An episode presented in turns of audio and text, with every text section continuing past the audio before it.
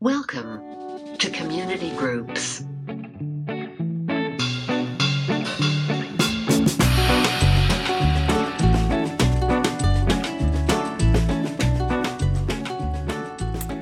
Welcome back, everybody. My name is Maddie, and I'm the Connections Director here at Hill City Church, and I am back hosting our mini-series all about spiritual disciplines. Through this conversation, we hope that each of you listening leaves with new perspective on how spiritual disciplines might free up space in your head, your faith, or your relationships for something better. This series is inspired by a book written back in the 70s called The Celebration of the Disciplines, and the author, Richard Foster, explores 12 different types of spiritual disciplines. In part one of this mini-series, we will cover 6 disciplines total. We'll talk to some of our staff members here at Hill City to explore what each discipline is, why it matters, and if living it out could actually be liberating. So I'm here today with Kara Robinson. Hi. Hello. And like we've been doing every week, we're starting things off with an icebreaker. So Kara, if you were a famous musician, what kind of music would you make? Rock. Okay. So quick, brief story. When we were at a church in Charleston, South Carolina called Seacoast, I was hanging out before getting ready for like an Easter production practice and was getting to know one of our worship leaders that was newer at our church. His name's Nate Davis. And I asked him if he gave guitar lessons because at the time I had a guitar and I was trying to learn how to play it. And he said, well, it helps me know what your goal is. You know, like, are you a part of a community group or small group and you want to be able to play some worship tunes, or you wanted to play it with your kids or whatever. Yeah. And he was like, so why do you want to learn? And I said, I want to be a rock star. And he like thought I was joking and like started laughing, but I was kind of serious. It like, I would love to be a rock star. I love like Foo Fighters, Silver Sun pickups. I want to be a rock star. I mean, that's like really pure and great. You were still dreaming. Yes, you but still are. I never really got past playing basic chords because I have small hands and it was hard for me. I think it was like the F chord. It was hard to reach. So I don't have that guitar anymore. I wanted to go shopping, so I took it to a pawn shop so I could go buy clothes. I mean, but can't rock, I guess. Maybe one day I might pick it back up. I could maybe look like a rock star. For sure. I'm confident in that. Yeah. All right. I love it. Kara, the future rock star. Right. All right. Well, Kara is going to cover the spiritual discipline of guidance. So, Kara, take it away. What is guidance? How would you define it? And why do you think it matters? Right. Well, when a group of people seek God's divine wisdom and leadership in their lives, and His will trumps their own personal preference and desires, that is basically guidance. When you are seeking God's purpose and let Him drive your life instead of your own desires. And then there's different ways and how that looks and shows up in our lives. Okay, I love it. Why do you feel like guidance matters? Well, when you think about becoming a Christian or following Christ, you think about salvation. And being a Jesus follower is all about that guidance, putting Christ's ideals for how we live life and finding our purpose in life, whether it's our job or the hobbies we do, the relationships we have. That's what salvation means, is letting Him kind of drive that car. Yeah. That's awesome. This is listed as a corporate discipline, so each of our disciplines fall under one of 3 categories. So corporate disciplines bring us nearer to one another and to God. So sounds like you hit the nail on the head with that one. Well, and like the word corporate, when you first started talking to me about it, I got nervous. I was like, oh my gosh, what is this? Yeah. What does corporate guidance mean? But it's really, this part of the discipline is cool in a sense because it's talking about how God doesn't just move in us as individuals, that our faith is actually a corporate faith. And sometimes that can get a bad rap. So when I was growing up, I had friends, this is going back to my rock theme, I had friends that were in a band. It was called Grooveyard. A guy I was dating in high school was a part of Gordo and the Fuzzy Sweaters. And corporate rock was bad. Like, corporate can have a bad, like, connotation to them because it's like, oh, everyone's doing the same. Don't stick out. Right. But what this means is God is doing a movement in a group of people.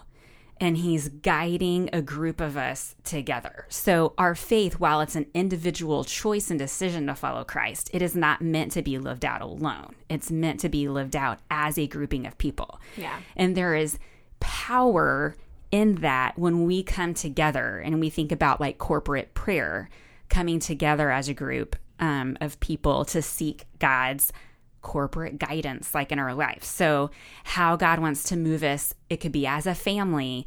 So one example that could be like a corporate way of guidance is when my husband and I were looking to buy a house. We were going to leave where we were. We knew we wanted to move somewhere else, but we were looking at the different pockets, you know, in neighborhoods and areas. And I was bound and determined like we were going to go one particular spot. My husband wasn't 100% sold, but was like, yeah, I'll go look at this house, you know, that you really like. And we both really liked it in this particular neighborhood. And before we decided this was it, we asked for like Wags and Lacey, who are our friends, and also our pastor, like, hey, come see this house and just tell us what you think. And would you mind like praying with us at this house? That we would either have a peace of mind about it and know this is where God wants to move us.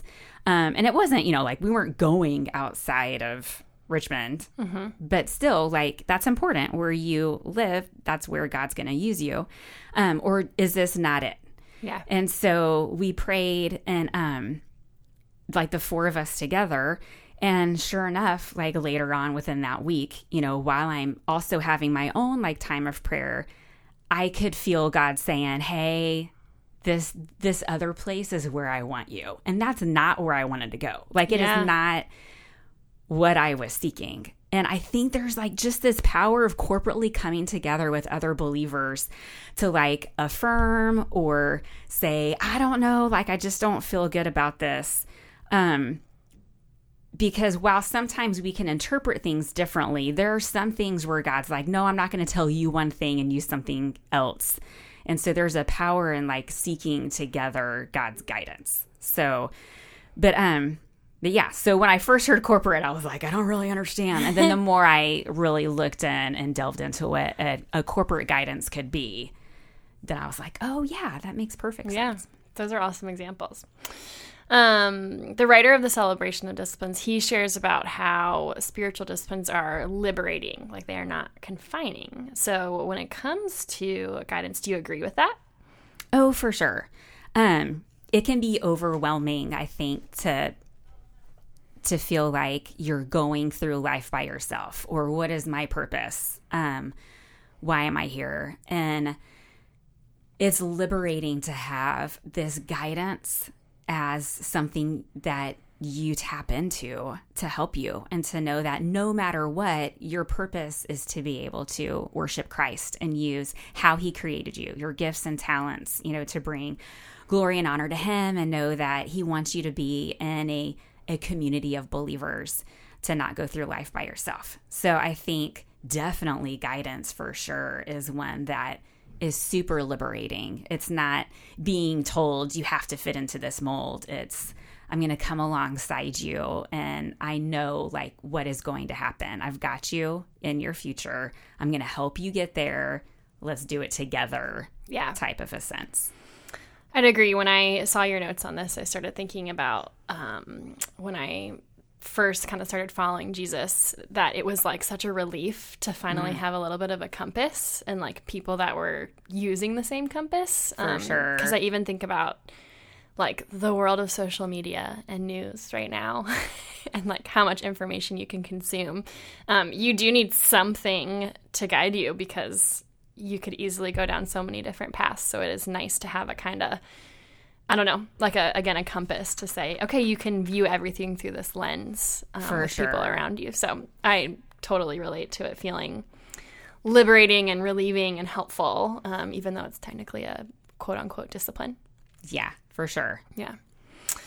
Well, what are some tangible tips or, I don't know, other thoughts you have when it comes to kind of practicing this or how guidance gets played out? Right. Well, if you already consider yourself a Christ follower, you know, taking that part seriously and thinking, okay, well, I know, like, I want to follow Jesus. What am I doing to be able to do that in a closer way? So a lot of that is, like, then kind of individual guidance things. Mm-hmm. But, and we'll get to the corporate part of what that looks like in a second, but, like, making sure that you're studying the scripture, you know, that you're doing a Bible study or you're reading it and spending time in prayer.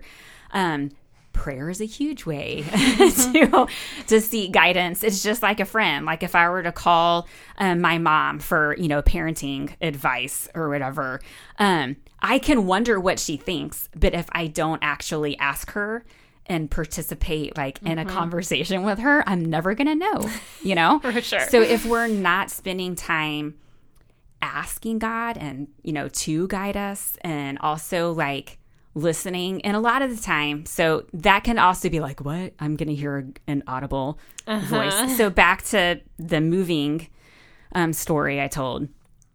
I did not hear an audible voice of God going, Kara, you know, say no to the house. But it was like a solid, like, I could feel it in my insides, like, in my heart and in my mind, those two things were all of a sudden equally yoked. And I had just this, it was like a sudden change of thought where I had a feeling that God was like, hey, this is not the community I have for you. Mm. Your kids already have community in this other pocket. You are going to be used in this other place. You know, this is not what you want, but you're going to end up growing from it. Okay. You know, and I can look back now and be like, oh my gosh, I'm so glad that God intervened with that. So when you hear people say, like, God was telling me, it's like this, you feel it in your bones almost, you know, direction of like, no, this is it. And sometimes you will feel that and you'll go back and go, yeah, that was actually more just of what I really wanted. Mm-hmm. But there are specific times that I can think back, oh yeah, that was totally God. So again, so with the guidance part, make sure you're in prayer, you're spending time, and also, like, just sitting and being open to quiet and being still, or you'll miss that feeling if you're constantly just going, you know, and I would like this to happen, and could you please help my friend do that? Like, that's not bad, but if we're just going through a checklist of, like, what we want help with, then you can miss out on that guidance. Definitely being in God's Word. The discipleship tracks are huge. With that right now, that is an amazing thing that you can do to tap into God's guidance. Huge. The corporate part of this that you can do is partner up with friends that are equally yoked and like-minded with you in your faith, and find someone also, like, a little bit further along. So Lisa Turkest gives a great example about climbing a tree. And when you're climbing a tree with friends, you know, if there's a friend that's like, how did you get all the way up there? They're like, oh, I used this limb over here. I stepped over here. I grabbed that one. And then you just have to pull yourself up, you know, or like, here, take my hand and I'll help you reach this limb. That's kind of like what the spiritual faith is. So look for someone that's a little bit higher up in your tree that can help you, whether it's, you know, keeping you accountable, you know, to prayer, reading the Bible, or going to church, or stopping a bad habit, you know, that you know is keeping you from growing in your faith. But look for someone a little bit further along, someone that knows you, because you want it to be an organic, you know, friendship and relationship, but definitely finding kind of like a spiritual mentor that you can be open and honest with is also a great way to grow in that. Yeah. Gosh, that's all huge. That's such good advice. Anything else you would like to share about this discipline? I don't think so. I would just say, don't let it be overwhelming. You know, the guidance part, it's really simple, but I think it's one of the first things we overlook in our faith is the ability to be able to talk to God and tap into his guidance. And the Bible too, like, it's filled with things you understand, things you don't understand, but definitely stories of people that had the opportunity to walk with God and see how it played out in their life. And I think that sometimes those are the two quickest things that mm-hmm. we let go by the wayside when we get busy. For sure. Wow. Well, thank you so much for sharing. Thanks for asking me. Yeah. That is all from us. Those of you listening at your community group, your host has your discussion questions. Thanks for listening.